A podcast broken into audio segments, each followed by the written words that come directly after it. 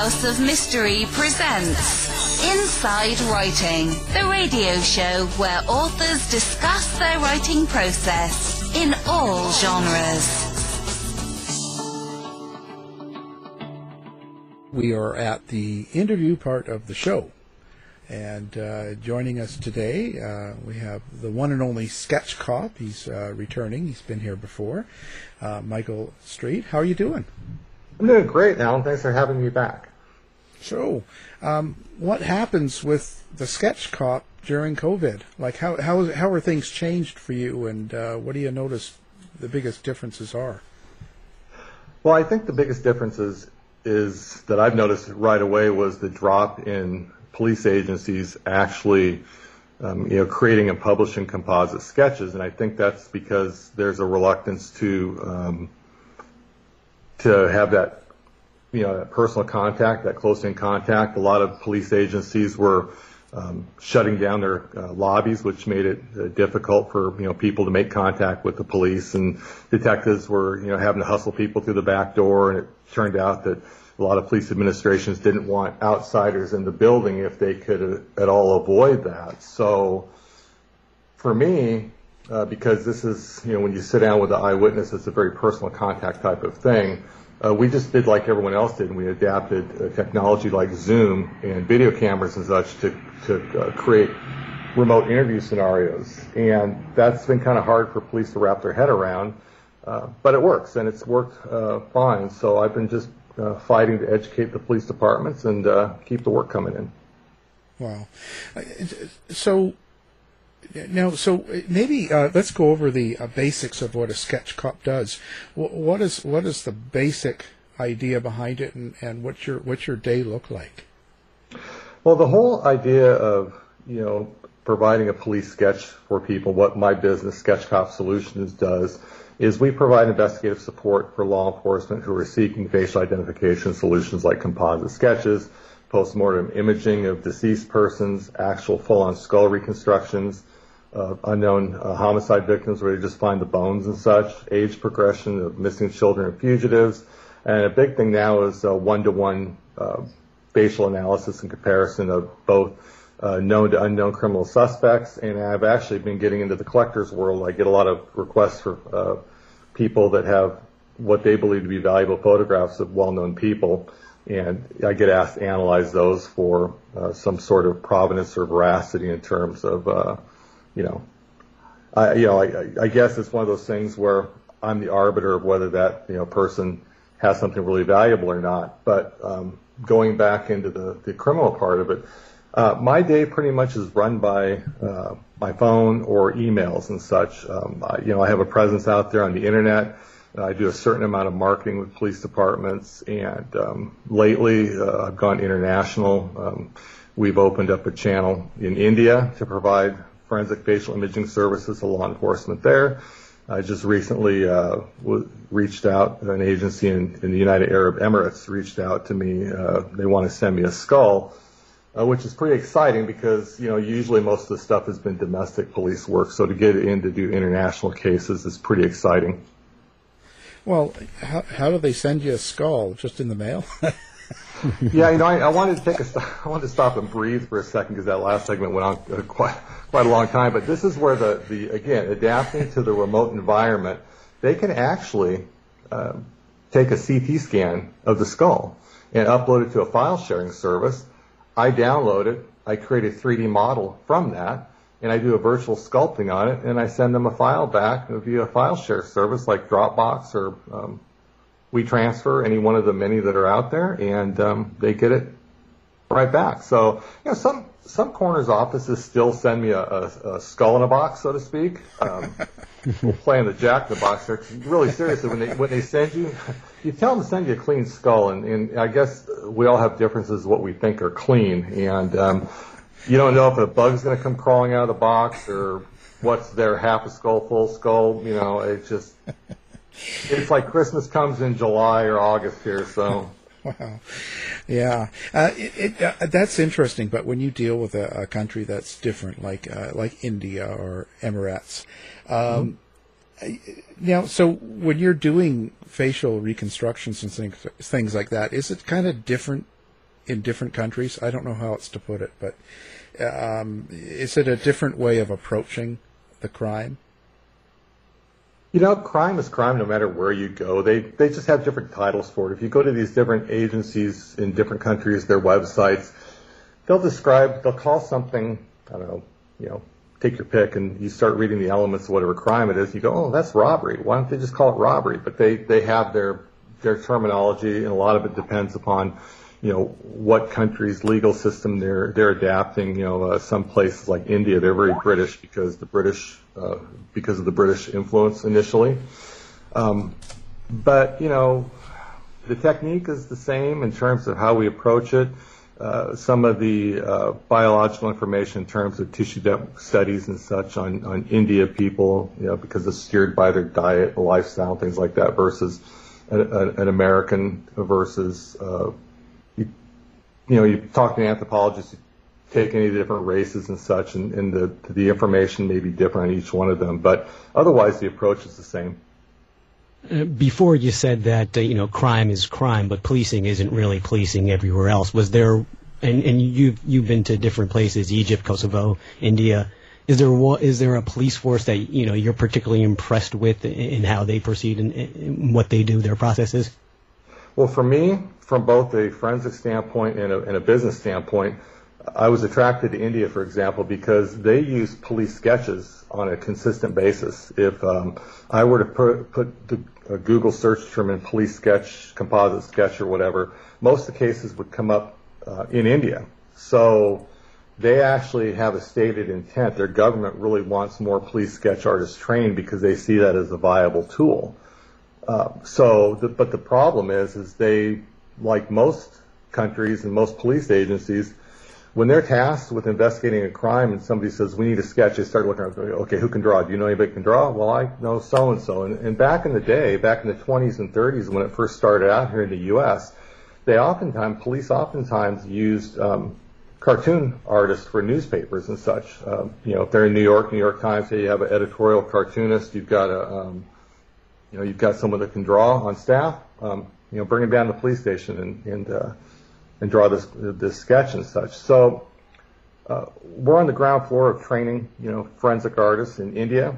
Uh, the most modern techniques and technology available in terms of creating police sketches, and um, yeah, I'm, I'm really happy with with how they're proceeding. Do, do you notice a difference when uh, when people themselves are witnesses and they're trying to describe um, uh, someone that they saw? Um,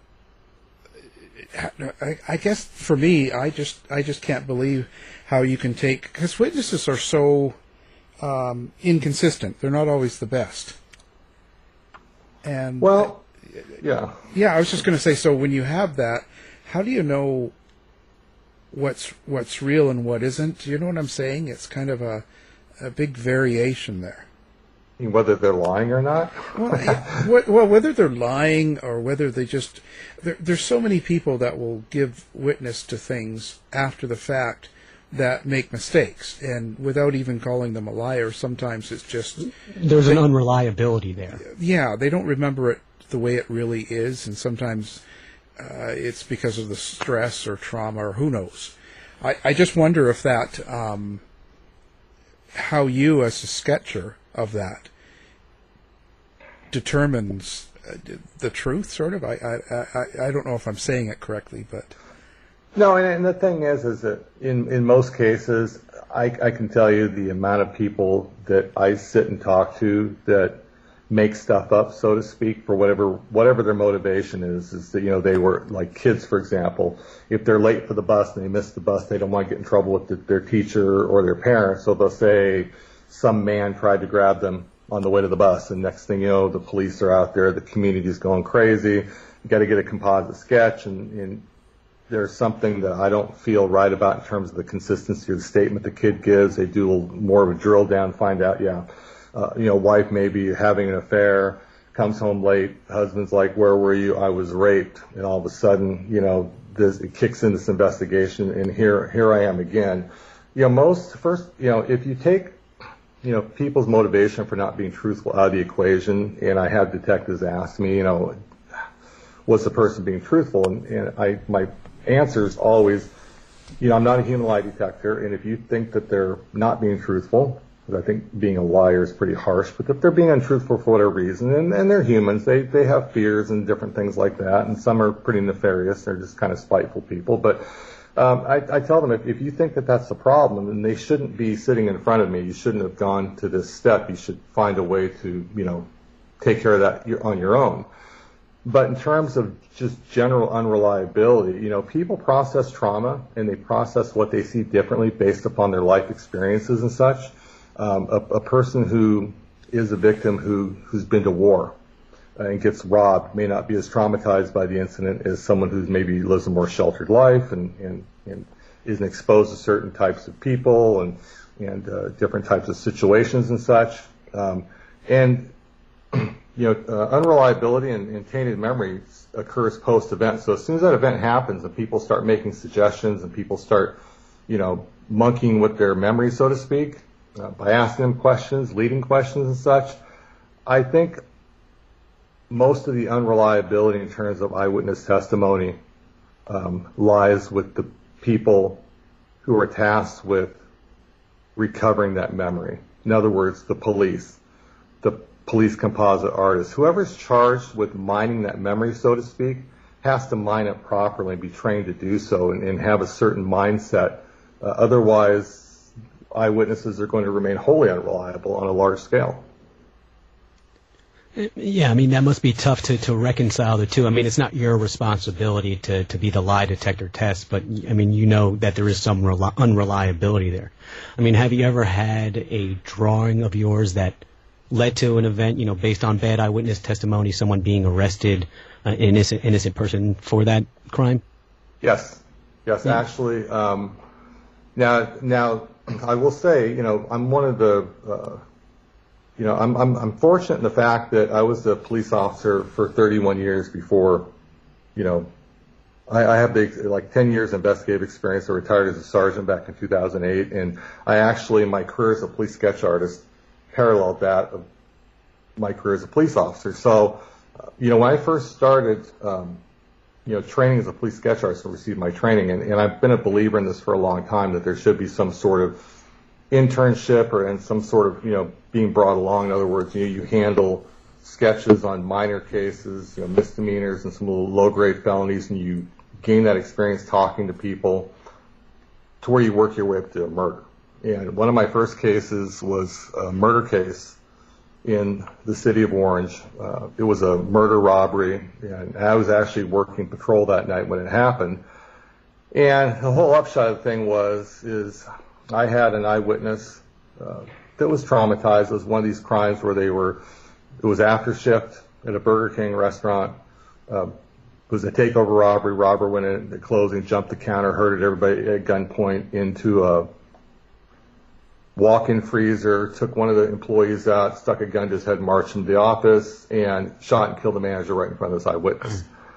And as it turned out, that sketch was very difficult in terms of working with the eyewitness. I had a lot of experience. I had a little bit of experience uh, as a street cop, but in terms of developing my my intuition, so to speak, uh, it was still raw at that point.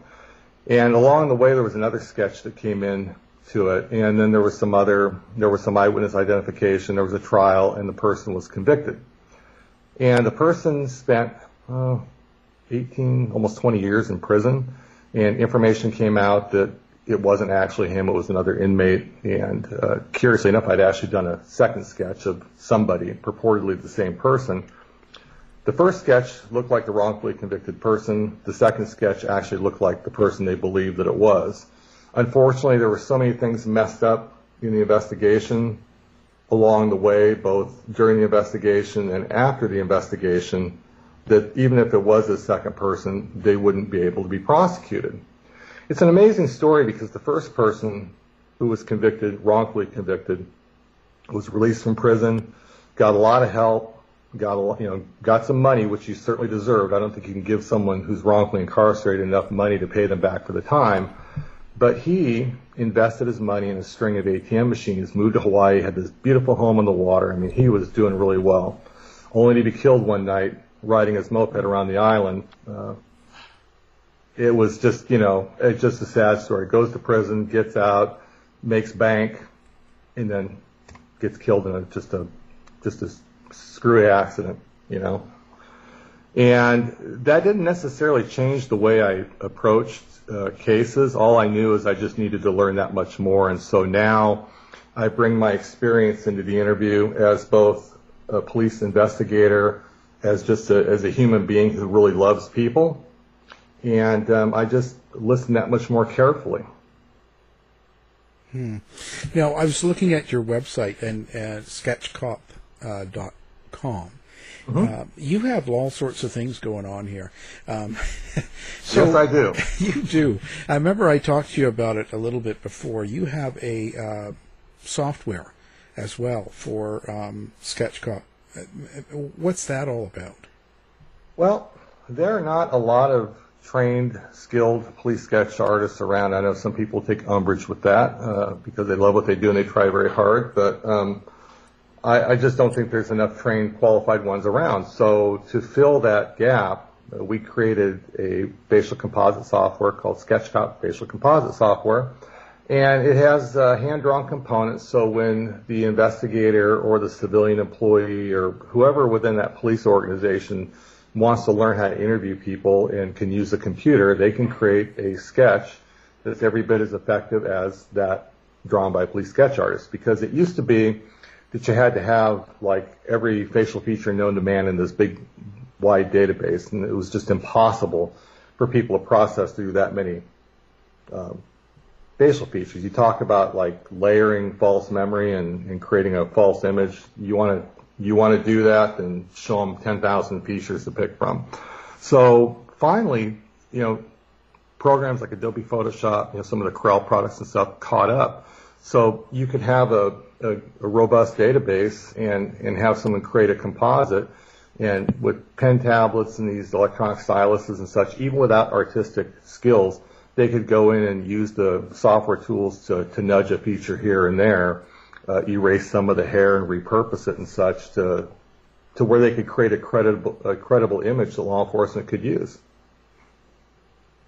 It, when you say um, there isn't a lot out there that are trained, is that just a lot of people? Is there any training that they go through, or how do you, how do you get a job as a sketch cop? Well, it's really interesting because it used to be there were you know several large police agencies that had you know, full-time sketch artists. And as time goes by and, uh, you know, there's more cameras out there, uh, you know, both cell phone cameras and CCTV security cameras and such, that now you're seeing more video images, even though most of it, they're poor video images, uh, that are out there instead of police sketches. And so I think what's happened is, is that police have come to rely on DNA, uh, videos and such that they just, and they're, they're, I think they're a little bit frightened of unreliable eyewitnesses that they just don't do as many sketches as they used to. So you see a lot of the full-time sketch artists being replaced by either you know our software uh, or they just don't do it at all. So is there no academy or anything like that? What kind of training would you get if if you want it to be one? Where would you go? Well, well, there are there are some private vendors that teach, you know, former sketch artists that teach their classes. As a matter of fact, we're revving up to put some classes together, both here online and, and overseas. Um, but again, you know, once you're trained, if you're not with a law enforcement agency, uh, you're going to have a hard time, you know, uh, you know, peddling your skills, so to speak, uh, with law enforcement agencies. And I just tell people, look, it doesn't matter if you're a volunteer, if you're the chief secretary, you're an evidence technician, a police officer, just get employed by a police department. Once you're employed by a police department, you can bust out your portfolios. Hey, I want to be a police sketch artist, or I've had this training. You know, give me a shot, and that's that's where it usually you know starts from. I think I think that's people's best opportunity, um, uh, you know, to get noticed and to be able to do the work. So I I, I just wonder if. Um, with all of the kind of backlash with the police and stuff, and the, the defunding and all that sort of stuff going on, um, is this one of the areas that will get cut? Do you think? Not if they go about it smart, and I say that, and I say that because you know I will go on record saying I'm a trained freehand sketch artist, old school. I learned from some of the masters at the FBI, and uh, you know some of the best in the business that were just on the ground floor of this. They were they were very intuitive. They were great people, uh, persons, so to speak. Uh, they were incredible artists, and they just had a knack for this. And so I spent my early years flying around the country, uh, you know, studying under the best. That being said, um, I think that um, it takes a lot to train somebody. It takes a lot of money to train somebody. It takes a lot of years to get them to where they're really skilled and really good. In most cases, not all cases. So I think what I think the software is attractive because we built a software program that creates images that aren't going to get snickers in the media, you know, like a lot of them do these days. And it's easy to use, and I provide the training, and I'm probably one of the most experienced police sketch artists in the world. So, you know, I stand behind my product by training it. And I think it's an attractive alternative, a cost effective alternative for police to consider because you may not use it every day, but when you use it, when you have to use it, you want to trust the fact that it's going to, you know, you're going to be able to create something that's going to be effective and that people are going to take notice and not stand around and look and, and laugh at. So your book, Drawing a Line Against Crime, um, what what do we need to know about that? Like, what what would someone um, get that book for? What are they going to get? Well, if they ever wondered how Police Sketch Artist works, they're going to find out. They're going to find out a little bit about my background, what got me into it. They're going to find out about the psychology of you know creating a sketch, what goes into it. Uh, they're going to learn a little bit about the history of sketching. They're going to learn some uh, safety tips that uh, that go across generations. But most of all, for those that are, that are true crime junkies and want to see how these are put into play and how they help solve cases, uh, some of my most notable cases are outlined in that book in, in several chapters and such. Uh, I've been fortunate slash unfortunate enough to take part and uh, be part of many major investigations, both here in Southern California and across the country. And I think uh, you, you get a little bit of everything with this book, but I think when you get done reading it, you walk away with a sense of, of now you know what goes into these police sketches when you see them on the news and the person behind it. And before you just said that you've worked on some high-profile cases, I'll I'll I'll, I'll name drop a couple just for you. Um, the Samantha Runnion abduction and murder, uh, the Orange County, uh, excuse me, the Orange County fortune teller murder, um, just to name a couple. Um, and we don't want to give away what's in the content of the book. We'll make people buy it. But um, is there an unsolved case in your ledger? Um, excuse me. Is there an unsolved case in your ledger that you know you think could be easily solved if a brighter light was shined on it? You know, there was a case actually in the book um, that was one of my most frustrating unsolved that uh, was finally solved. Um, but no, I don't have any one right now because you know, thankfully those high-profile ones, those ones that seem to make the news, um, are, are few and far between for sketch artists now because I think mostly they're relying on DNA. But you know, most of the cases I work on, um, you know, television programs, you know, and, and, and such, they pick cases by the ones that are going to get the highest ratings, by the ones that have the most, you know, appeal. And I don't have that luxury, nor would I want to have that luxury. Um, I, I, you know, what's important, I guess, is all relative, and to me, they're all important, solved, unsolved, or, or you know, however. Um, if agent, law enforcement agency calls me and they need me, it doesn't make any difference if that case never makes the paper. That's just as important as some of the top cases you're seeing in the headlines today. And what about going back in the past? I mean, it, I'm a, tr- a, true crime consumer, so I, you know, I absolutely, you know, really look at old. I, I like looking at old cases. Have you ever done that and, and made a sketch for an old one, or have revisited a case with a sketch?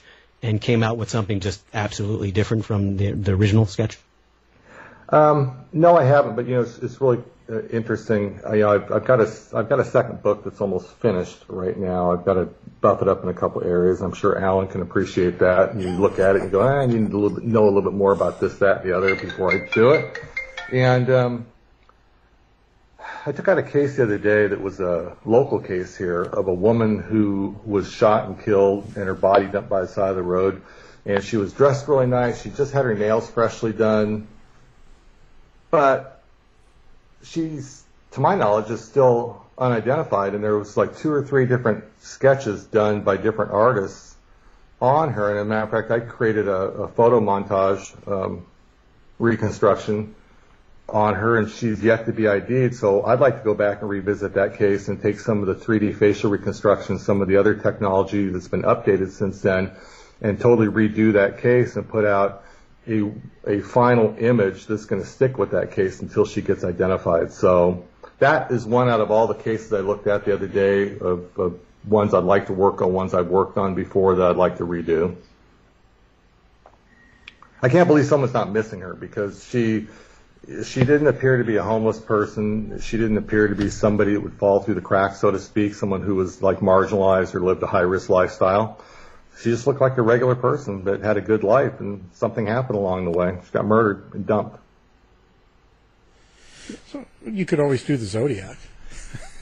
Yeah, I, I guess I could. Uh, there's, there's, there's a case that's been rehashed. Well, I thought there was a show where they're supposed to crack the code or something on that. I know they every so often they have these shows where they hire these uh, former detectives that, relook at these cases, which I think a fresh set of eyes is always healthy in these cases, and I think that the technology advances. I, there's kind of a taboo thing where you know we don't redo another artist's sketch, and I I tried to live by that for that code for a long time, and sometimes you know these cases are you know so important to solve that if you have a skill or technology that the previous art didn't, artist didn't have, and you feel like you might have been able to do it a little bit better based upon training and such, that you're almost obligated to, to jump in and try to help solve it somehow.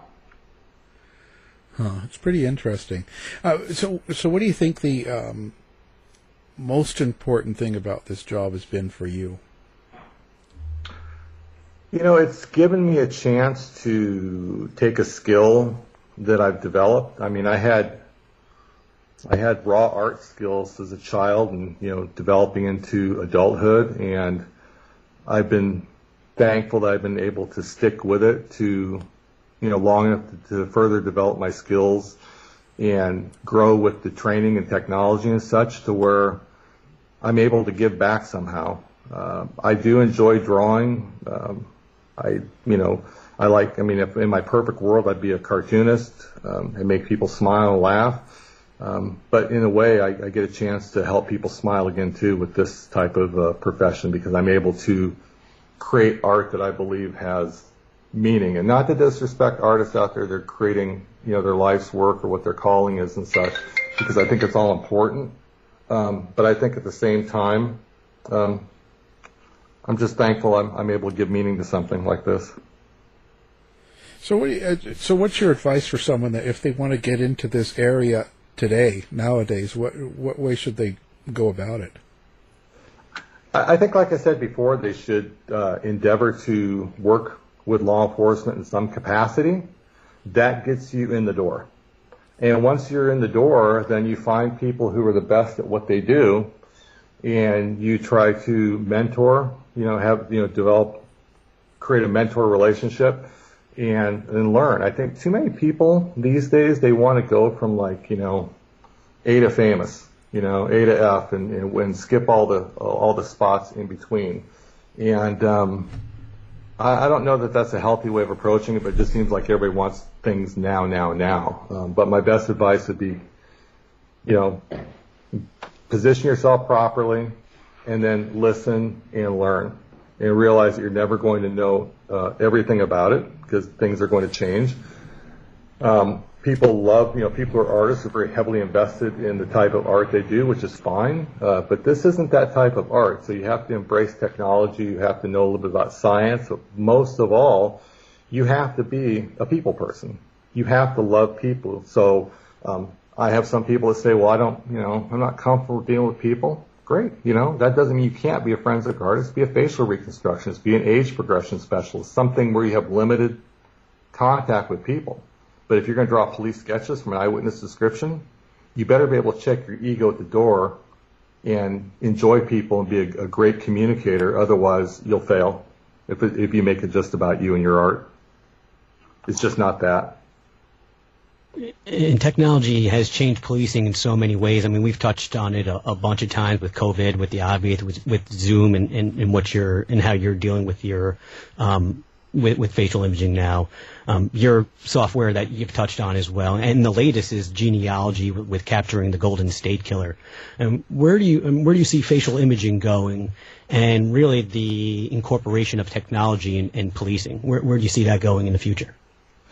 Well, I think there's a big fight. Right, the future initially or lately, I should say, has been with facial recognition and uh, you know programs like that that try to pro- provide investigative leads, but you have those complicated by you know accusations of, of, of bias, of you know uh, problems with the algorithms and things like that, and people forget that these are just tools. These aren't absolutes, and, and I think you know as long as you have a human element to it, you're always going to have mistakes that are made and or intentional, you know, problems with it. It's not something.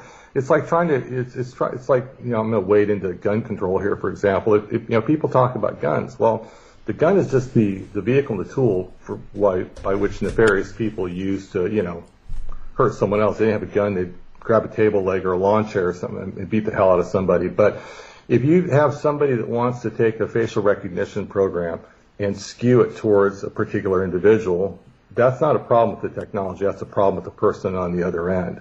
Um, I think that um, I think that genealogy, the forensic genealogy, is a, a great thing. Uh, but I think what's happening with uh, my field, so to speak, is that they're dismissing, you know, facial composites and facial identification issues. Like um, they say, why do a facial reconstruction if we've got DNA? We can just do genealogy. Well, you may or may not get to that destination, or it may take you much longer. So why not employ a forensic artist to create an image that will help you get to that end point that much quicker before someone else is murdered or killed or you know. Um, so I, I, think that um, there are there's still room for using facial identification as a viable investigative tool, regardless of what else is out there. For example, you can use facial uh, composites in facial recognition software systems to come up with probable candidates. Uh, you could employ it in, uh, if you, with forensic genealogy and DNA, if you get a probable area a person might hail from, you can put that sketch or that reconstruction out in that particular area and flood the media and, and get a name. So I think they're all complements to one another. I just don't know that um, this generation of law enforcement understands the value or how to use them properly. And that's obviously where I come in.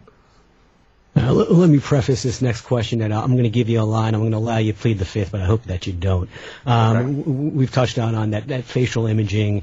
It's a combination of art and science, maybe a little bit more art than actual science, which which can lead to some problems um, when it comes to sketching. Was there ever a drawing that you just got completely wrong? Oh yeah, and, and nothing. I mean, I can't remember. And, and what do you do with that? I'm sorry. And, and how do you and, and what do you do with that? You know. Oh well, you know, I, um, I, I think that I mean it'd be easy to blame the eyewitness to say, well, it's their fault, not mine. I'm just the person that draws what they tell me. Um, but I think that I bear some responsibility too because I may not li- have listened as well. Um, I may not have picked the right victim. I'll give you an example. Um, I had a, a multiple eyewitness case of a robbery, and there was maybe like three people that I interviewed, and this person, this one person, was so sure that she saw the guy, she knew what he looked like, and kind of stepped all over the other people. And unfortunately, I used most of her information because I disregarded the other ones. And so the detective told me, he said, "Yeah, we caught the guy, but it looks looked nothing like the sketch." And I had to agree; it looked it looked absolutely nothing like the sketch. So I learned a lot from that, and the fact that um, you know, that maybe your most loudest, most boastful, most sure, most confident eyewitnesses may not be the best. I learned um, also not to let the detectives pick my eyewitnesses for me that I'm going to interview. So have I gotten it wrong? Of course I've gotten it wrong. And thankfully, um, it didn't lead to consequences of another person's, you know, spending their life in prison that didn't deserve to be there. Hmm. Well, Michael, it's been great. So now the best place for people to get a hold of you would be at the sketchcop.com website? Yes, they can. Uh, there's a contact form there. They can uh, reach me uh, through sketchcop.com. Uh, they can also reach me via social media. I'm on Facebook, I'm on Instagram, and I'm on Twitter. All the same handle at the Sketch Cop. Um, they can go to my website to get the book, look at the software, learn a little bit more about me. Uh, if, it's, if it's a family or law enforcement agency looking for my help, they can get that there as well. And again, just look up on the, the, the menu bar there, you'll see a contact page and, and just click, you know, input all your information, click send, and I'll get it.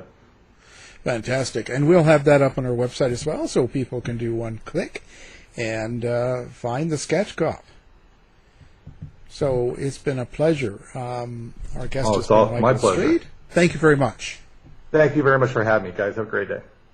You too. To find out more about our show, guests, or to listen to past shows from our archive, please go to www.houseofmysteryradio.com. The mission has been completed. The end. By George, he's got it. It is the end. I'll see you. If you're lying to me, I'll be back. This has been a production of Something Weird Media.